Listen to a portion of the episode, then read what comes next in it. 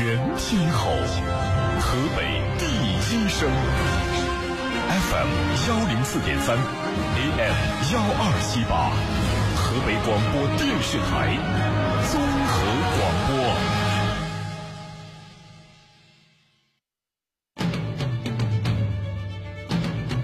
您现在收听的是《天天天下》，天天天下，知天下，为明天。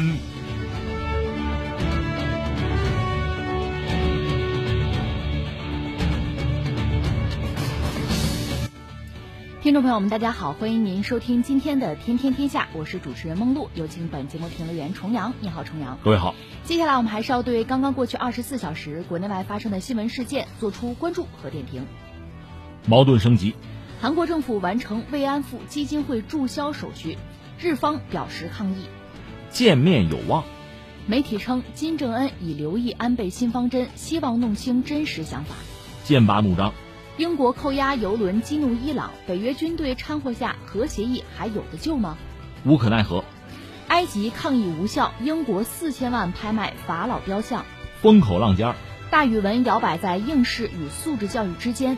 稍后的时间，我们会为您进行逐一点评，也欢迎您持续关注河北广播电视台综合广播。除了传统的收听方式，您可以在手机上打开蜻蜓 FM 或者是计时客户端，找到“天天天下”，关注我们。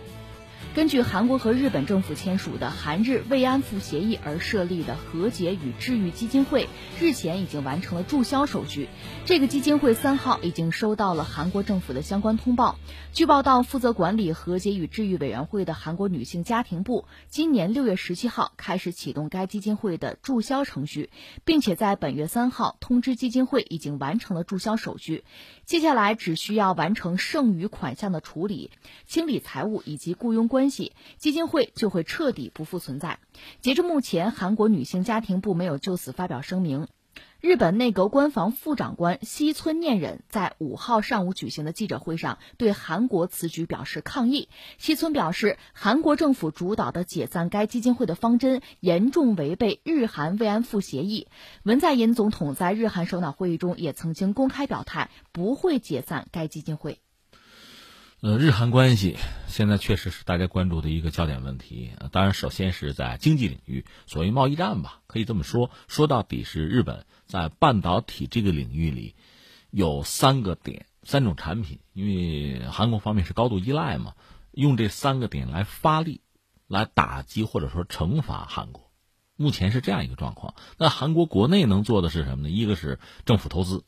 希望在半导体这个领域吧，在短板上有突破，但我们知道这个不是一蹴而就。再就是韩国的民间已经开始了声势浩大的就是抵制日货的运动，甚至民间们他们还拉了一个名单，就是日企的名单。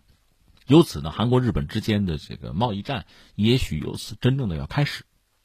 当然，韩国官方也在呼吁日本方面把自己之前啊呃这个计划收回去。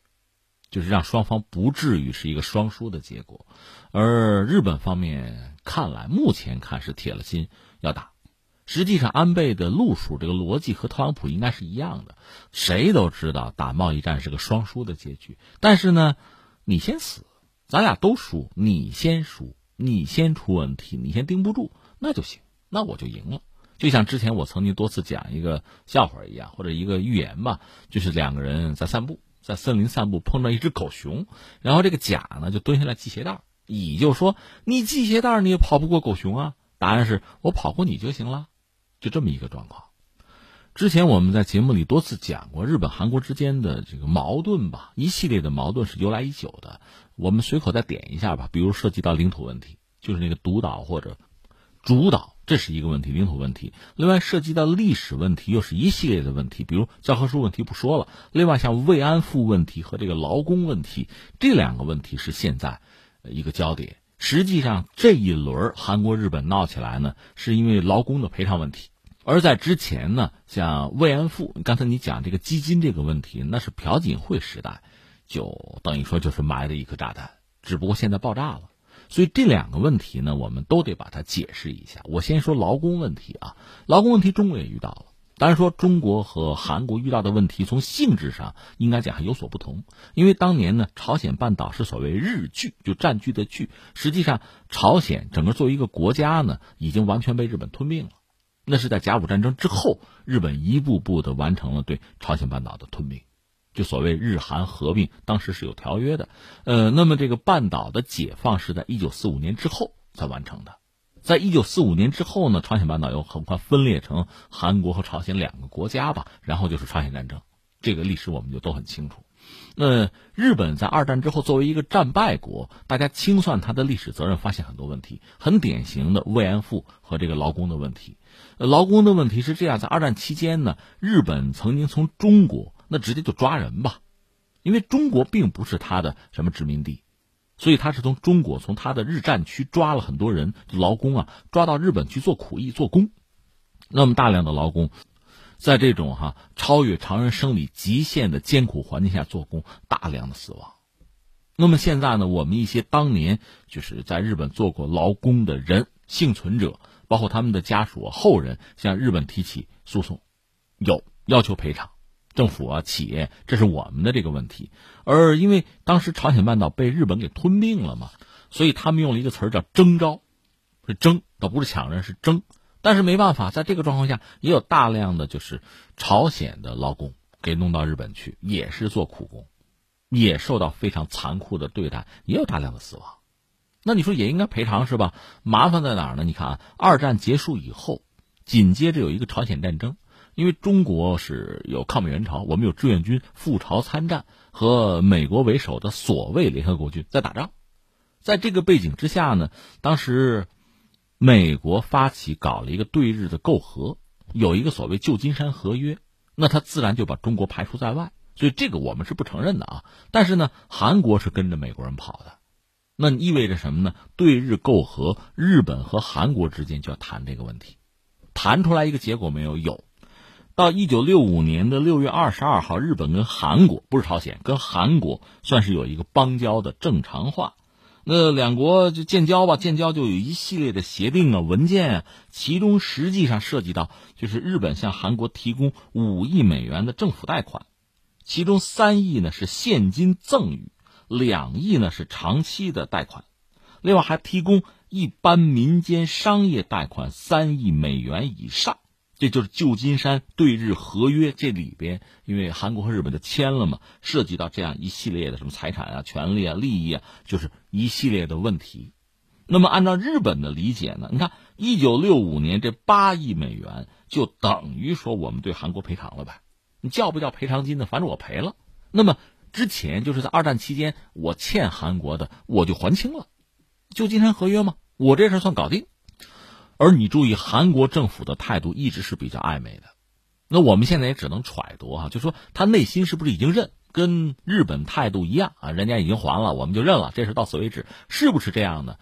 可能没有人敢站出来说是，因为你一旦答应承认的话，那韩国民众肯定是不干的呀。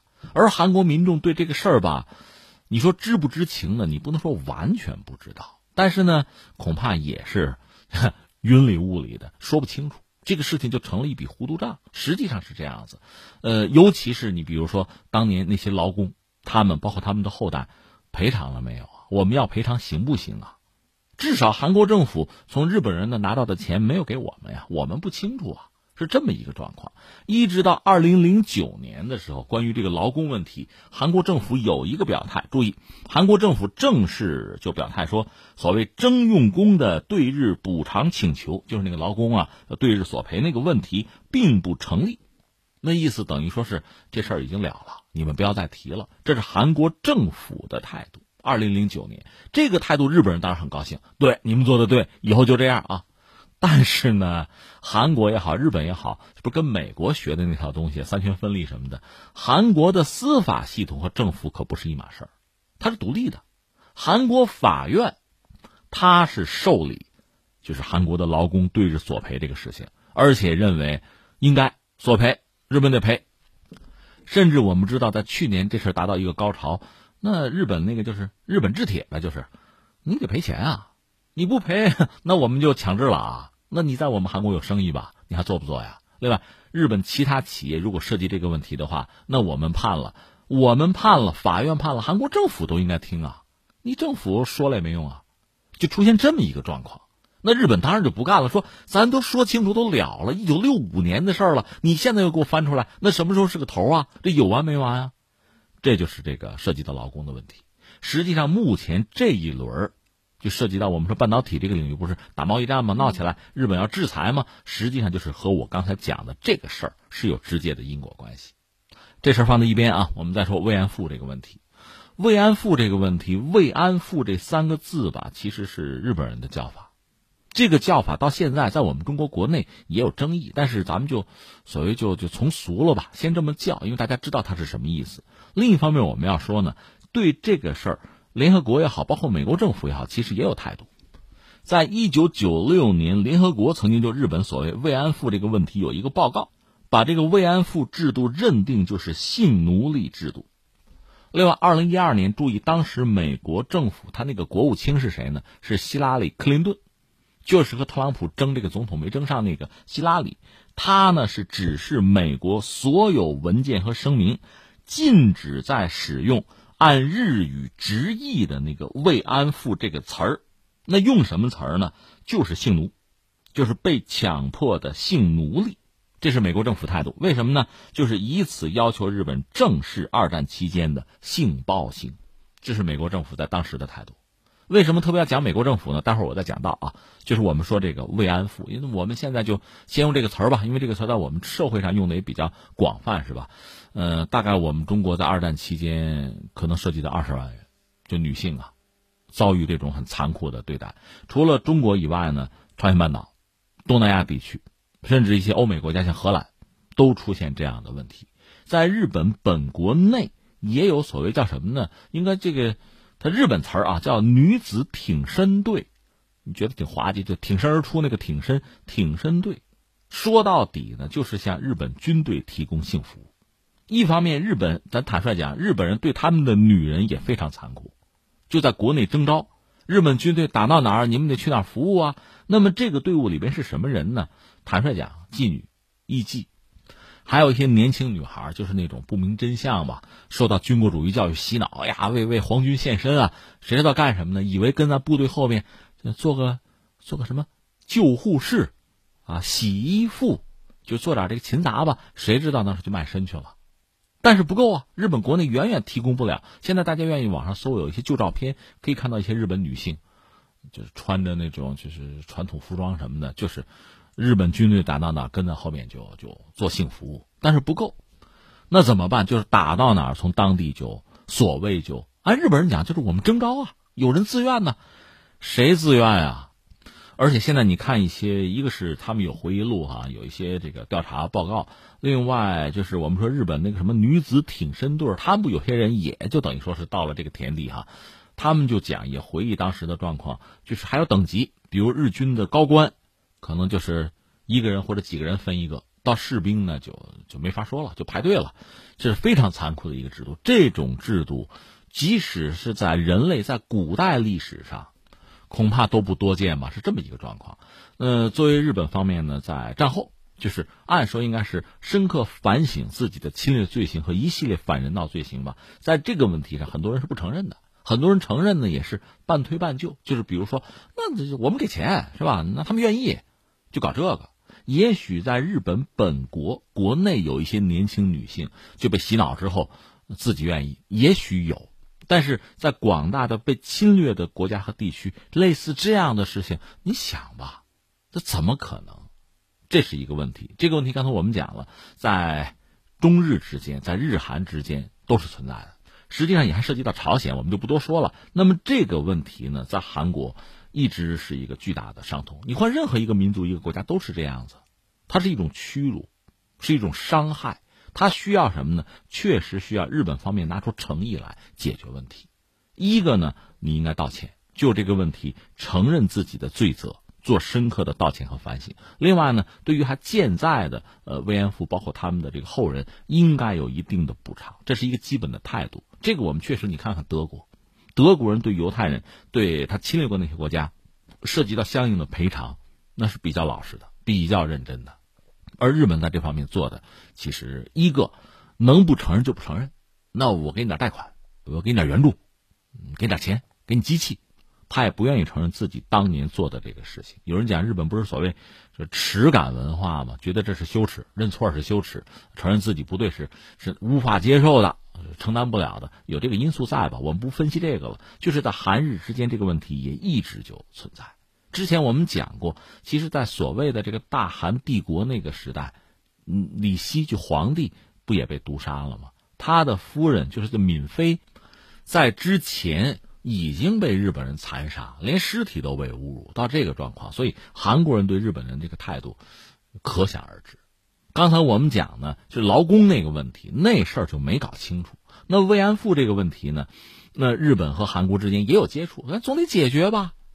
那你注意，在奥巴马时代。就是美国总统，我又说到美国人了。美国总统奥巴马那个时候，他提出一个什么呢？重返亚洲的策略，大家还记得吧？现在这个策略其实已经灰飞烟灭了。原因是特朗普上台之后搞印太那套东西了，对吧？但是呢，当年奥巴马在台上的时候，他要搞重返亚洲，亚太再平衡。他搞这个的时候呢，韩国和日本他非常看重，是他很重要的锚，是桥头堡，是前进基地。所以他要求韩国和日本的关系要搞好。要配合我，所以这里边呢，我们现在看到一些资料，当时他压韩国人，跟日本人不要闹了，因为你想，美国二战是打赢的，他没吃过什么亏，那美国女人也没有做过慰安妇，他在这个问题上比较超然，而且日本比较听话，那就韩国你不要闹，是吧？你跟日本尽快的达成一个东西，那片儿就翻过去了，在这个背景之下，才会有日韩之间围绕慰安妇问题，就你说的这个，搞个基金吧。日本是投十亿日元，其实也没多少钱这事咱就过去了。日本一看，这确实是个机会啊！既然美国推动这个事情，好，咱把它咬死啊，不可逆啊，这个事儿就彻底结束了，这不挺好吗？而韩国方面正好是朴槿惠，朴槿惠其实咱坦率讲，在对日他是比较强硬的一个人，在历史上你查是这个状况。但是在这个背景之下，我们就说也替他解释吧，他没办法，美国压他，他就同意了。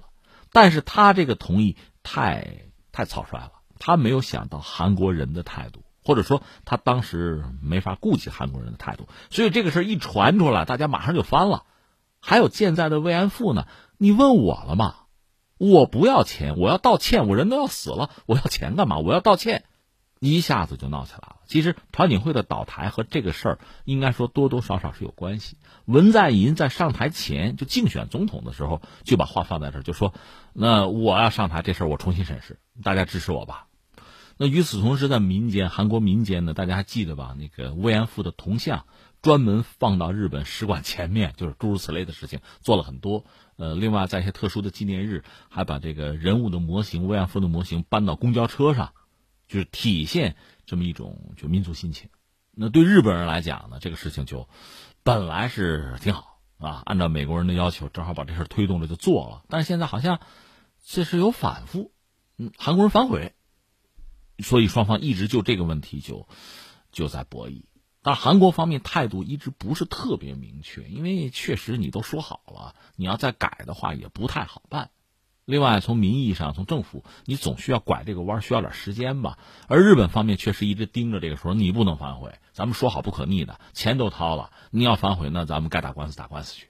那现在呢，其实真的就到了撕破脸的地步了。你看，G 二零本来谈的还好吧，就说到底，大家还是对自由贸易之类的还是要坚持啊。但是韩国和日本的态度已经很冷淡了。因为实际情况是，不管涉及到朝鲜问题，还是在全球范围内其他的经贸问题吧，日本对韩国的需求，呃，似乎前所未有的不那么紧迫和强烈了。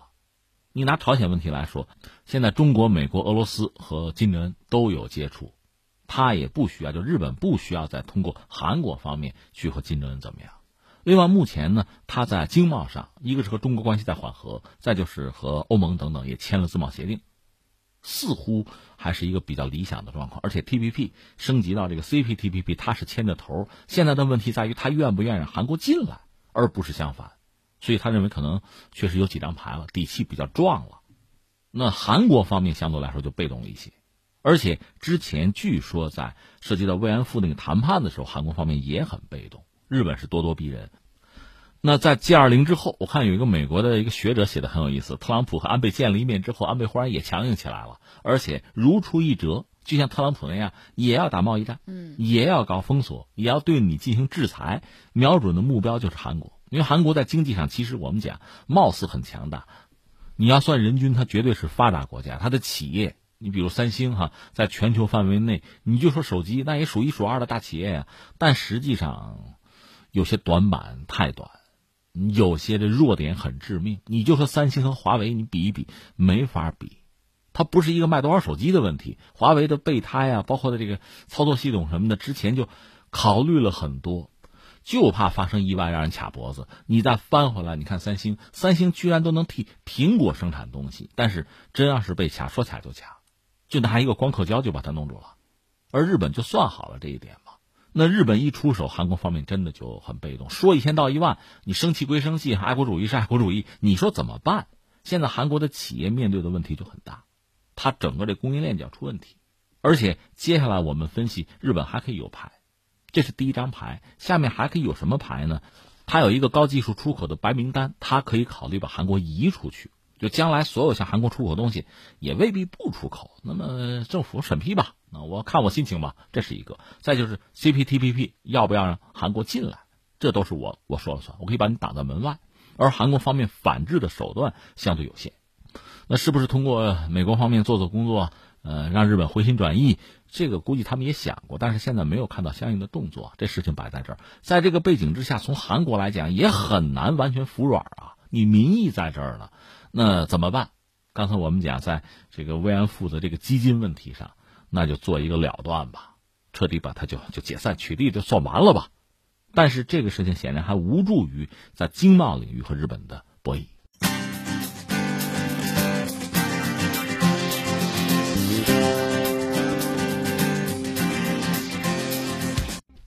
在包括朝鲜的原六方会谈国家中。朝鲜最高领导人金正恩已经和中国、韩国、美国、俄罗斯四国领导人会面，唯一被落下的只有日本。消息人士称，金正恩曾经表示正留意日本首相安倍晋三提出的不设条件举行日朝首脑会谈的方针，也表明希望弄清日方的真实想法。共同社称，为了在一直处于停滞状态的朝鲜绑架日本人问题上打开局面，安倍表明了力争不设条件实现日朝首脑会谈的新方针。而最新的消息显示，金正恩已经了解到安倍的意愿。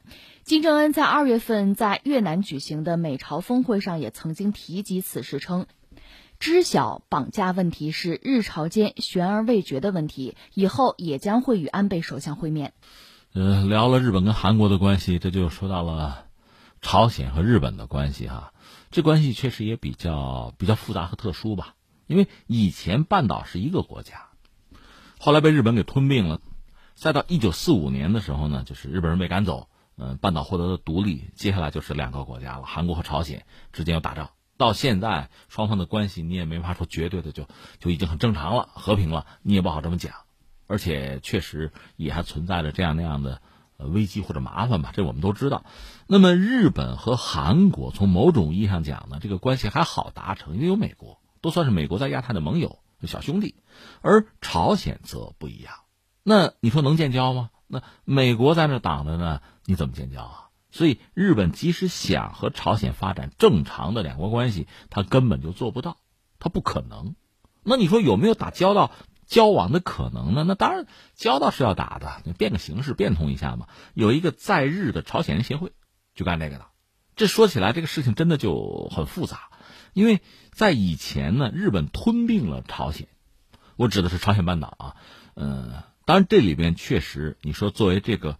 所谓国家吧，它里边的人是分三六九等的。那日本人自认为肯定比朝鲜人要高啊，这没有问题。但另一方面呢，就是这个朝鲜人或者韩国人吧，他也是在这个所谓国家内也在流动啊。就是说，朝鲜半岛的人跑到日本本土去，这也很正常啊。但是到了一九四五年，那形势又变了，日本成了战败国了。那这些人留在日本的朝鲜人怎么办？是回朝鲜，是回韩国，还是在日本待着？这些问题就出现了，而且这涉及到韩国和朝鲜之间的矛盾，他们也要做日本的工作，你看这就很复杂了。所以实际上，朝鲜方面到现在也有这个，就算民间组织吧，等于是在日本活动，也承担着某种意义上的这个外交渠道的工作。另外呢，还有很多传言嘛，在日本方面报的啊，就是呃有这种就是算是半地下、半公开的这种赌博机，就街头叫什么弹子机什么的，就这个东西往往是被就朝鲜人经营的，这甚至是一个重要的外汇收入，对朝鲜来讲是很重要的一笔收入。有这个说法吧，就他们之间是有一定的联系。另外就是我们讲朝鲜和日本之间那个绑架日本人的那个事儿，我们也聊过。就是朝鲜在经济社会发展的过程中，需要一些日本人懂日语的，或者某些技术方面的，就是有一定技能的人，甚至他们可能也需要特工工作吧，需要了解日本，从日本绑架过一些日本人，就是朝鲜特工跑到日本绑架了日本人，把他们运到朝鲜去，有这事儿。为什么我们能这么说呢？朝鲜人自己后来承认了这个事儿是什么呢？是小泉纯一郎做日本首相的时候，他有一次旋风式的访问朝鲜，打破他的外交僵局嘛。当时是金正日亲自接见了他，双方相谈甚欢。金正日承认这个事情，就此还道了歉，很少见，所以双方的关系一度比较火热。但是我们知道，它持续不了太久。所以从小泉访问朝鲜这次开始，朝鲜等于公开承认这个事儿了。那这个事儿怎么解决呢？按照日本来讲，这事儿你刚承认，那下面很多事情要办啊，对吧？那现在在朝鲜还有多少人啊？能不能回来探亲呢？就这一系列问题就来了。可是从朝鲜那个角度讲，我都承认了，该解决的解决了，这事儿到此为止吧，你不要老念叨了好吗？是这么个状况。所以这个事儿在日本和朝鲜之间就成了这么一个样子，朝鲜方面基本上就不搭理了。当然，我们也知道朝鲜和美国的关系随后又发生很剧烈的变化。当然，现在呢，朝鲜和美国的关系似乎比以前又有所缓和，哈，整个是这么一个状况。而日本呢，始终揪住这个问题不放。日本和朝鲜之间几个关键的问题，一个就是涉及到绑架日本人的问题。那这个事儿，你看，我觉得两个层面的意义吧。一个是什么呢？你日本一个国家的政府，你总得替老百姓说话吧。总得保证自己国民的安全健康吧，所以这个事儿我得追到底啊！你说完了就完了，我这儿没完呢，对吧？这是一个，所以他揪住不放。还有一个是什么呢？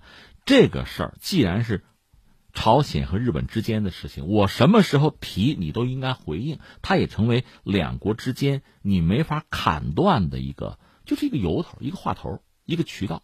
那咱们要交往这个事儿，一个是避不开，再就是我一谈这个事儿，那咱们还是得接触啊，你不能回避呀。对吧？我觉得有这么一个作用在里边，还有是什么呢？就是涉及到导弹的威胁了。因为朝鲜呢，不要说远程、中程和中短程导弹是能够覆盖日本的，而日本因为二战它是个战败国吧，所以它在武器发展在很多领域上它是其实空白，它不是没有能力，不许它做。所以朝鲜的导弹其实对它就是威胁，它也很害怕，从脑门上可以过的。那朝鲜发射个卫星是吧？这边股市就掉下来了，这也很难受。所以这个问题也应该谈。但是现在看来，因为呃，朝鲜和美国关系有所缓和吧，导弹的问题似乎已经不是特别要命、特别着急的问题了。那绑架日本人的事儿，这就是大事儿了，这就得提出来了。而日本的国民、整个社会对日本首相也有期待，谁能把这事儿给我解决清楚了？你活要见人，死要见尸嘛，把这事儿给我彻底解决了，那恐怕就居功至伟了。那所以安倍呢？那恐怕就得想办法解决，包括之前特朗普和金正恩见面，他跟特朗普先见面说：“哎，这事儿你给我提一下啊。”他每每要谈这个事情，这是作为他作为一个日本政治人物、一个首相很重要的一个责任，他反复要提。那从朝鲜这个方面来说呢，呃，你刚才也谈到了，和几大国的领导人算都见了面了。那日本呢，其实坦率讲无足轻重，因为你跟日本见面没太大的意义，他后面是美国。日本什么事情也答应不了，答应之后美国要否掉的话也没有办法，所以见不见的吧。而且见面涉及到这个绑架日本人的问题，对朝鲜来讲，那也不是一个特别光彩的事情。这个金正日时代就就承认这个东西了，嗯，能不说就不说了，就老说这干嘛？是这么个状况。所以一直以来呢，有没有必要见呢？其实不见也罢，没有那么迫切的需求。相反，如果一定要比的话，安倍更期待这个见面。金正恩倒未必，但是现在你看，一个，呃，这不是说到特朗普了吗？特朗普这不是在发条推特之后，很快在 G 二零之后，居然和金正恩，你别管时间长短，反正是见了面了，握了手了。嗯，那双方的关系呢，在第二次金特会之后，就是多少是进入一个低谷吧。现在似乎又热络起来，又缓和，那甚至还有再见面的可能。在这个背景之下呢，和日本领导人见个面也未尝不可。这是一个。第二个是什么呢？对朝鲜来讲，目前最主要的麻烦或者说任务是什么呢？争取解除制裁，或者局部的解除制裁，谋求经济社会的发展。他们倒是喊出来要自力更生，但是朝鲜因为国家很小，而且确实基础目前不行。你纯粹的自力更生，他能耕早耕了，还用得着现在吗？耕不了嘛。所以外援很重要。这个外援是两个层面啊，一个呢就是真正的这个技术、资金、人才，你过来帮忙，这是一类；还有一类就是在国际社会上能够替我说两句话，帮个忙，这是两个层面。而日本在这两个层面确实都能做一些工作。你喊两句总可以吧？那美国不同意，说是不同意的，你总得有个态度吧。另外呢，真的涉及到经济包括技术领域的合作，日本确实能够向朝鲜提供一些东西。如果日本愿意的话，当然前提联合国制裁应该是有所松动吧。那么目前来看，日朝双方呢还是有着各自的诉求。那未来两国的关系会怎么发展呢？两国未来关系发展，他们说了不算，这是实话。但是呢，见个面的可能性应该说是比较大了。嗯，刚才我们讲了，特朗普和金正恩又见了个面，关系要好一点，甚至还可以再见面。嗯，那在这个状况下，日本如果前出，美国也不会阻拦。另外，刚才我们讲，呃，朝鲜方面是有一些诉求，这些诉求呢，日本不一定马上能满足，因为它能力有限。但是呢，嗯，基本一个姿态、一个意向是可以表的。在伊核协议前途未卜的关键时刻，伊朗似乎陷入了越来越窘迫的境地。当地时间七月四号，一艘运载伊朗石油的轮船在直布罗陀海峡遭到英国扣押，因其违反了欧盟制裁，涉嫌向叙利亚运送石油。分析师认为，鉴于有北约成员国军队参与，欧盟可能也在以某种方式与美国协作。这可能是在向伊朗和叙利亚以及美国发出信号：欧盟对待执行制裁的态度是严肃的，也能够对伊朗在核谈判中搞冒险政策做出回应。媒体报道，伊朗国家利益委员会秘书长里萨伊威胁，如果英国不归还伊朗油轮，伊朗相关机构有责任采取报复措施，扣押一艘英国油轮。李萨伊同时也是伊朗革命卫队的一名少将。又是伊朗的话题，因为最近这段时间，其实这个事儿在升温哈。刚才你也谈到，其实前两天我们也关注了，就是英国方面的特种部队在直布罗陀搞了一条船。这条船我们讲了，它实际上归属是谁呢？是俄罗斯安泰公司的船员呢？你可以看到什么巴勒斯坦人、印度人、乌克兰人。是这样，但这个船是干什么呢？是为伊朗在服务，把伊朗的油二百万桶要运到叙利亚去。那这个事情呢，英国人出手，英国人正在闹脱欧，但他的理由是欧盟，他要脱的就是欧盟啊。他的理由是欧盟实际上对叙利亚是有制裁的，就这个油不能运到叙利亚去。实际上，你看打屁股打谁呢？是打叙利亚的屁股。是英国以欧盟的名义在打，可谁疼呢？伊朗疼。嗯，我们说过，伊朗大概要维持一个基本的国家正常的运行，一天得六十万桶，得卖出去。这本来二百万桶卖出去能顶几天吧？给扣住了。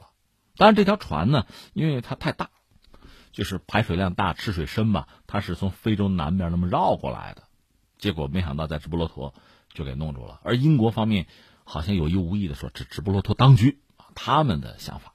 而西班牙站出来，西班牙不是和和英国争执不落头？西班牙说：“嗨，就是英国人干的，就是美国人指使的，他们听美国人的安排了，就这么一件事情。”那刚才新闻中也说了，有分析师就认为这是向美国发出信号，也就是欧洲对待执行制裁的态度是严肃的。那么，能不能够说明欧盟与美国在目前伊朗的问题上态度是一致的呢？呃，应该说不一致。但是不一致到什么程度，这个事儿就真的就不好说了。这是个挺复杂的问题。三点，第一点呢，欧洲很多国家吧，它加入了欧盟，我们讲二十八国、二十七国这个意思哈。另一方面呢，还是这些国家又有很多是北约成员。北约呢是美国做龙头老大的一个军事组织，英国也是。英国就算脱了欧，脱了欧盟，它依然是北约成员，而且是北约成员里比较重要的一个。英国和法国呢，应该说在就涉及到伊核问题上和美国态度是不一致的。英国比较暧昧，但是德国和法国还是认为伊朗呢，呃，应该说这个协议坚持的不错，要鼓励他继续坚持，不要让他退群，希望美国回来。但美国不听他的嘛，那他们就说能不能通过一个。新的一个贸易支付体系吧，就是我们和伊朗做生意绕开美国，绕开美元，他们在搞这个东西。这个东西应该已经启动了，但是伊朗并不满意，因为现在通过这个系统主要买卖什么呢？就药品、人道主义的物资啊，是这些东西。美国人家说了，说这玩意儿我们不打算制裁，这个东西你不用用这个系统，你正常买卖我们不管。主要是对油，美国想卡死伊朗是不想让伊朗卖油，一滴也卖不出去才好。而伊朗要活，必须卖油。伊朗希望这个系统就是德国、法国帮我把油卖出去，而且不能少卖，得达到就是在伊核协议被撕毁之前的那个水平。真正的矛盾在这儿，所以你看，德国、法国作为欧盟里边的领头羊吧，他们和美国是有分歧；而另一方面，他们作为北约的成员国呢，按说也受美国的节制，是这么一个关系。所以你要说是不是一致呢？真的不好说。这次是英国出手，我们看欧盟的态度其实很难拿。一方面呢，从根儿上讲，美国撕毁伊核协议这事儿就没有道理。美国说我吃亏了，我被忽悠了，那你当年干什么去了？当年你为什么要签呢？对吧？既然签了，你又不按规矩办事儿，但是呢，又没有人能制约他，那你就逼着伊朗按规矩办事儿，那伊朗就是个死，伊朗也不干。现在实际上在做一些突破，主要两点嘛，一个就是它的核材料，就是三百公斤浓缩铀，它要突破；另外呢，这个核材料的风度。百分之三点六七，它要突破。实际上这两天应该在七号就会突破。那到了这个节点，其实欧盟就应该制裁它了，或者说德法也应该加入到对伊朗的制裁，因为伊朗等于说也破坏了这个伊核协议。但是美国破坏在先，你们怎么不说呀？你们怎么不管呢？这事儿就卡在这儿了。其实欧洲人，我想也没有更多的办法，真正要和美国撕破脸。刚才我们讲了嘛。就算欧盟想撕破脸，德法想撕破脸，他们毕竟还是北约成员，这群你推不推啊？这是挺矛盾的一个事情。嗯，但是现在伊朗表态还是比较强硬的，比如说他告诉英国说，如果你不归还我的油轮，我将会报复，我会扣押英国油轮。那么接下来伊朗会采取哪些措施呢？是否也会对一步一步紧逼的制裁采取强硬的措施呢？呃。这个事情我还真的不太好判断。你看啊，如果说在波斯湾，就霍尔木兹海峡，在这个地方，伊朗确实还是有相当行动能力的。你说劫对方一条船，劫对方军舰，问题都不大，因为那地方太窄，船也比较多。问题在于，如果是劫对方的军舰的话，你想这意味着什么？那就是战争了。你肯定得用军舰去劫他吧？对方就是军舰，这还不打起来？如果这样危险的话，劫英国的商船是比较适合的。但问题在于哪儿呢？我和大家聊过这事儿吧，就是在二战以后呢，西方国家发明了一个玩法，就是方便旗制度。就比如说这次这个事儿，这不是俄罗斯泰坦公司的游轮吗？它挂的是巴拿马的国旗，它挂巴拿马国旗呢，给谁干呢？是给伊朗完成这个石油的买卖。那你说伊朗人吗？不是，他那个船员你看到乌克兰人啊、巴勒斯坦人啊，还有印度人，你看这不乱了套了吗？最后你说到底这谁的船？到底我我我截还是不截？这看你情报准不准确了。有这个麻烦，所以你看啊，一我们有可能截，我就截挂英国国旗的船。但是如果英国人他恐怕也意识到这个风险了，那我不走霍尔木兹海峡，对吧？那你难道还去其他地方去截我去？你没有那个能力。就是伊朗海军远洋能力是有限的，就是挂英国国旗的船，这按说是。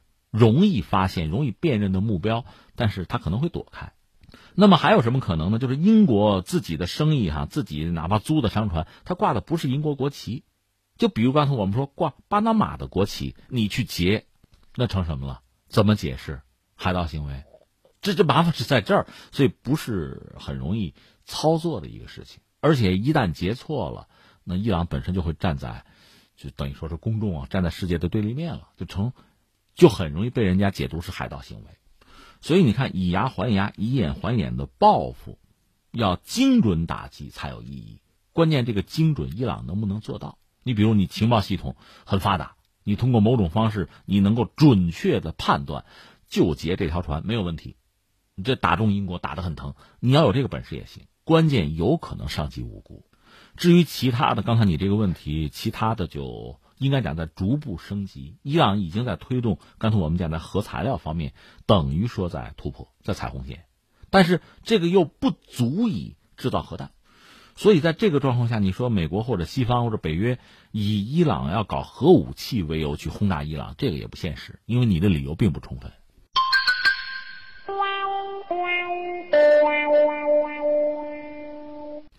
围绕一件珍贵古埃及法老雕像的拍卖，英国和埃及打了一场口水仗。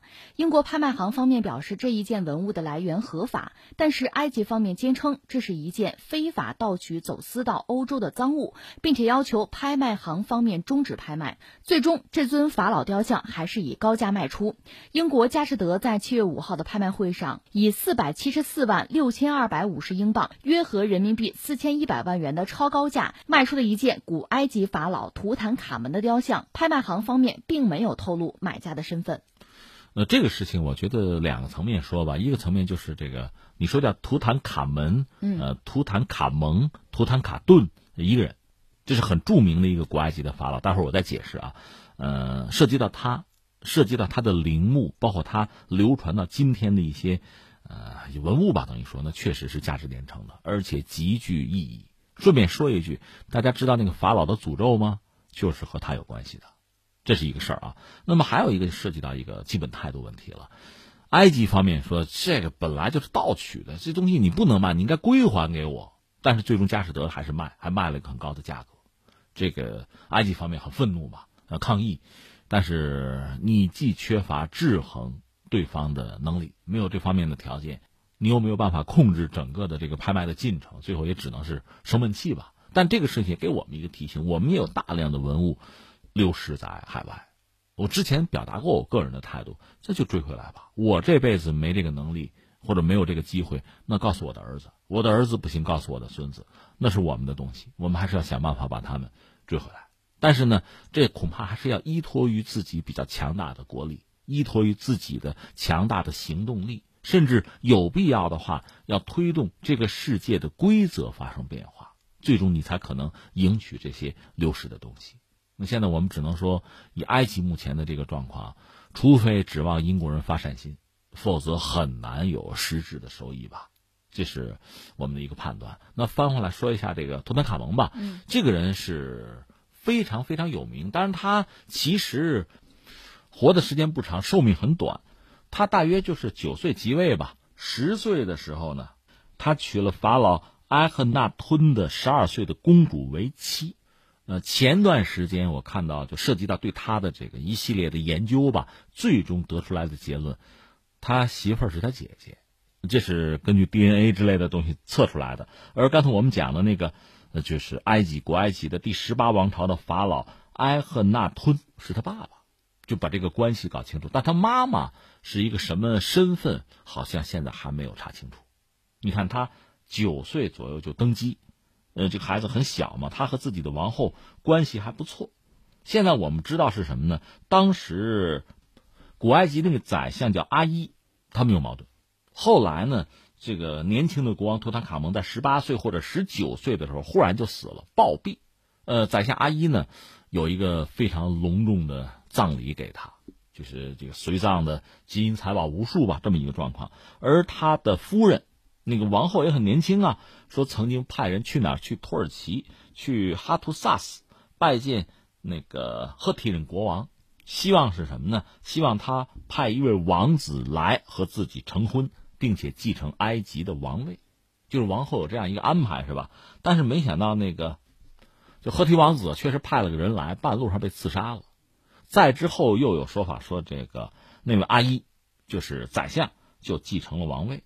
那么王后，可能被囚禁，然后就不知所终了。我说到这儿，这几千年前的故事，大家一听啊，明白了。那这个图坦卡蒙肯定是被谋杀的嘛，而且在他那个木乃伊上曾经见到脑袋上有洞，所以很多人认为，那看，就是脑袋上挨了一家伙，就这么死的。但是后来最新的研究说不是，说那个洞应该是制作木乃伊的时候。留下来的，他本人应该是，呃，一个是就是身体很不好，有多种疾病，头脑就有病，导致他一条腿还是残疾的。后来可能摔了一家伙，忽然就不行了。这是新的消息讲，那个叫阿一的那位宰相，呃，作为一个谋害者、谋杀者、一个凶手的这个身份，现在大家看来就说好像不是，不是这样的。嗯，他可能被蒙冤 很久哈，很多人之前对他有这样那样的猜测，现在可能不是这样。这是我们讲他啊就活着的时候，因为时间很短，执政时间很短，然后就死掉了，有一个非常宏大的葬礼。然后我们就说到他的陵墓了啊。呃，古埃及法老大家都知道，金字塔那不就是陵墓吗？而且按照古埃及人的说法，其实人的死亡比生要重要的多呀，因为将来人灵魂还是要回来的。搞木乃伊就是保留住这个肉身呐，将来灵魂要来的，要重生啊。那个巨大的陵墓，其实对法老来讲很重要，但是挡不住一种人，大家知道什么也不怕，盗墓贼，我管你什么咒语啊，陵墓有宝我就抢，所以。古埃及的法老也很怕这个。我死了之后，我这个还打算，我还重生啊，永生，我还这，最后我的肉身也好啊，就是那个木乃伊也好，就是随葬的财宝也好，都被别人给毁了，那哪行啊？他们就不敢把自己的这个木乃伊放到那个金字塔里边，放到哪儿呢？国王谷，国王谷是就很偏僻的一个地方吧，就像就咱们中国人搞窑洞似的，在很崎岖的地方。就很艰险那个地方，然后把陵墓就放在那儿，就法老的木乃伊啊、随葬放进去之后，再拿石头把它封死了。这回你盗墓贼找不着了吧？但实际上这也不行，盗墓贼嘛，为了钱嘛，很多法老的陵墓依然是被挖出来了。但是呢，这个图坦卡蒙谁也找不着。这就说到一个英国的考古学家，叫做霍华德·卡特。一九一四年他就开始研究帝王谷，就开始进行发掘吧，就找这个图坦卡蒙，找不着。后来找到过他的印章，或者说有其他的一点什么这个东西吧痕迹，反正这人是有，但是找不着。最终，最终，在一九二二年的十一月二十六号，卡特他们是发掘了图坦卡蒙的陵墓，那是巨大的考古发现，应该说整个二十世纪人类考古一个重大的发现，极尽奢华吧。最著名的是图坦卡蒙那个金面具。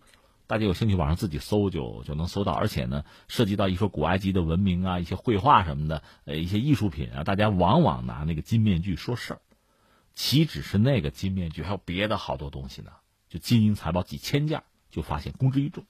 但是在最后那天呢，就是卡特本人被蚊子叮了一下，很快就死了。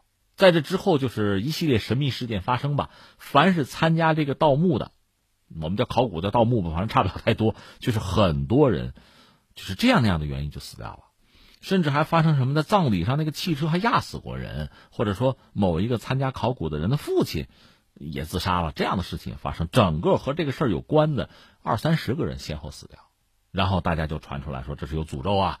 呃，因为他们确实在这个陵墓里看到过至少两次有提醒，就是打扰了他，打扰法老。啊，死神降临什么的，有这样的话。当然，现在人们给出来的解释是什么呢？那个陵墓里可能有很古老的真菌、病毒，一旦打开之后呢，确实对人的健康有一些侵害，可能是这个原因。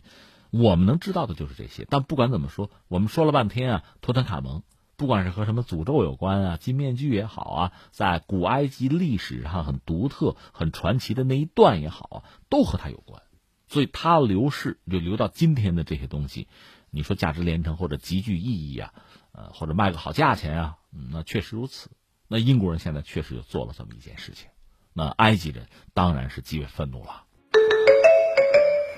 语文正在成为中高考赛场上最难跨越的一关。随着部编版新教材的全面铺开和中高考改革，语文的难度有了明显提升，对古诗文累积以及阅读、写作能力都有了更高的要求。实现高考英语改为了一年两考，数学难度有所降低的趋势之下，语文的重要性就凸显出来了。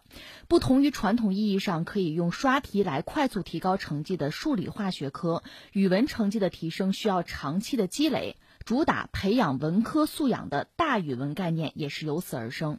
嗯，说说我的了解吧。一个是大语文这个概念，其实就是今年尤其是比较火爆。说到底，之所以火爆，是一些校外辅导班嘛，炒这个概念嘛。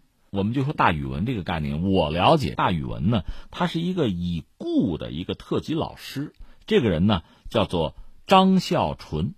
是他之前提出来的一种一个概念吧，也是一种新型的教育方式，或者说有人把它称作是一种有突破性的语文的教育思想。